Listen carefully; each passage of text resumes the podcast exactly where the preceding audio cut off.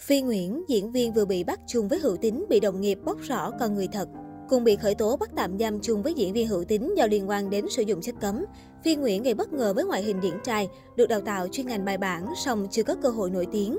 Liên quan đến vụ việc, diễn viên hài Hữu tín vừa bị cơ quan chức năng tống đạt quyết định khởi tố vụ án, khởi tố bị can, bắt tạm giam về hành vi tàn trữ trái phép chất ma túy, tổ chức sử dụng trái phép chất ma túy.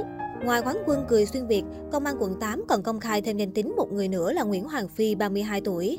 Vào thời điểm bị bắt quả tang, cả Nguyễn Hoàng Phi và Hữu Tính đều dương tính với chất ma túy. Sau khi thông tin trên xuất hiện trên mặt báo, nhiều người đã lầm tưởng diễn viên MC Lê Hoàng Phi là nhân vật cùng góp mặt trong tiệc chất cấm với Hữu Tính. Ngay sau đó, chính chủ đã lên tiếng phủ nhận và khẳng định mình hoàn toàn trong sạch. Thực tế, người vừa bị khởi tố là diễn viên Phi Nguyễn, quê Hậu Giang. Trước khi rơi vào vòng lao lý, Phi Nguyễn từng nhập ngũ để hoàn thành trách nhiệm công dân. Thay vì nghe lời gia đình tiếp tục con đường này, Phi Nguyễn lựa chọn nghệ thuật để phát triển tương lai. Cuối cùng sau hai lần thi, thì chàng trai gốc miền Tây đã đậu trường sân khấu điện ảnh.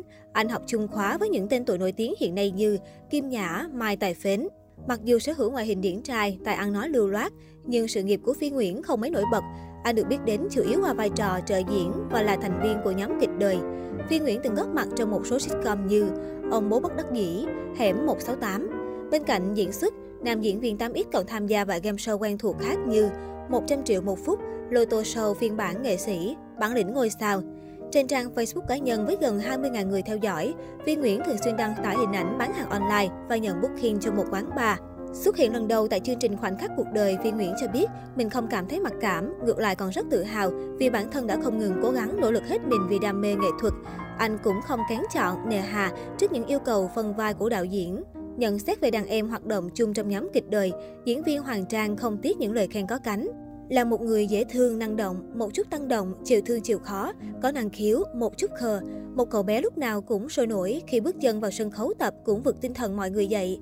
Khi nào nhìn thấy mọi người im lặng là biết nó có vấn đề gì đó về mặt tình cảm hoặc gia đình.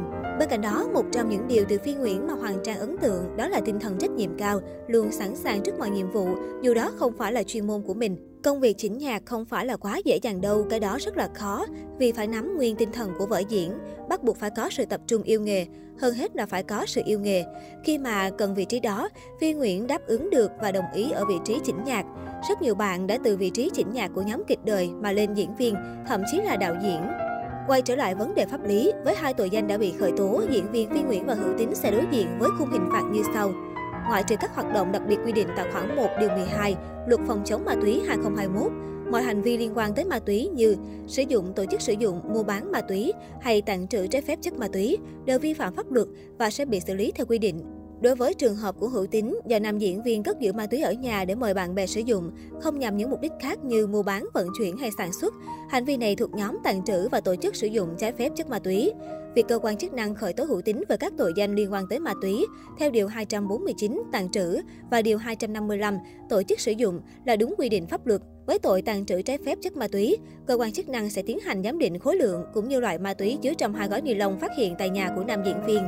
Tùy thuộc các tình tiết định khung liên quan tới khối lượng, loại ma túy bị phát hiện, khung hình phạt thấp nhất cho nam diễn viên là 1 đến 5 năm tù, trong khi mức án cao nhất là tù chung thân. Với tội tổ chức sử dụng trái phép chất ma túy, do hữu tính tổ chức sử dụng chất cấm cho từ hai người trở lên, viên có thể bị truy cứu trách nhiệm hình sự theo khoản 2, điều 255, Bộ luật hình sự 2015 với khung hình phạt 7 đến 15 năm tù. Trường hợp hành vi thuộc các tình tiết định khung như phạm tội với người dưới 13 tuổi, gây tổn hại sức khỏe, gây bệnh cho người khác hoặc làm chết người, người phạm tội sẽ đối diện khung hình phạt 15 đến 20 năm tù hoặc tù chung thân. Tổng hợp hình phạt mức án thấp nhất dành cho nam diễn viên có thể là 8 năm tù và cao nhất sẽ là tù chung thân.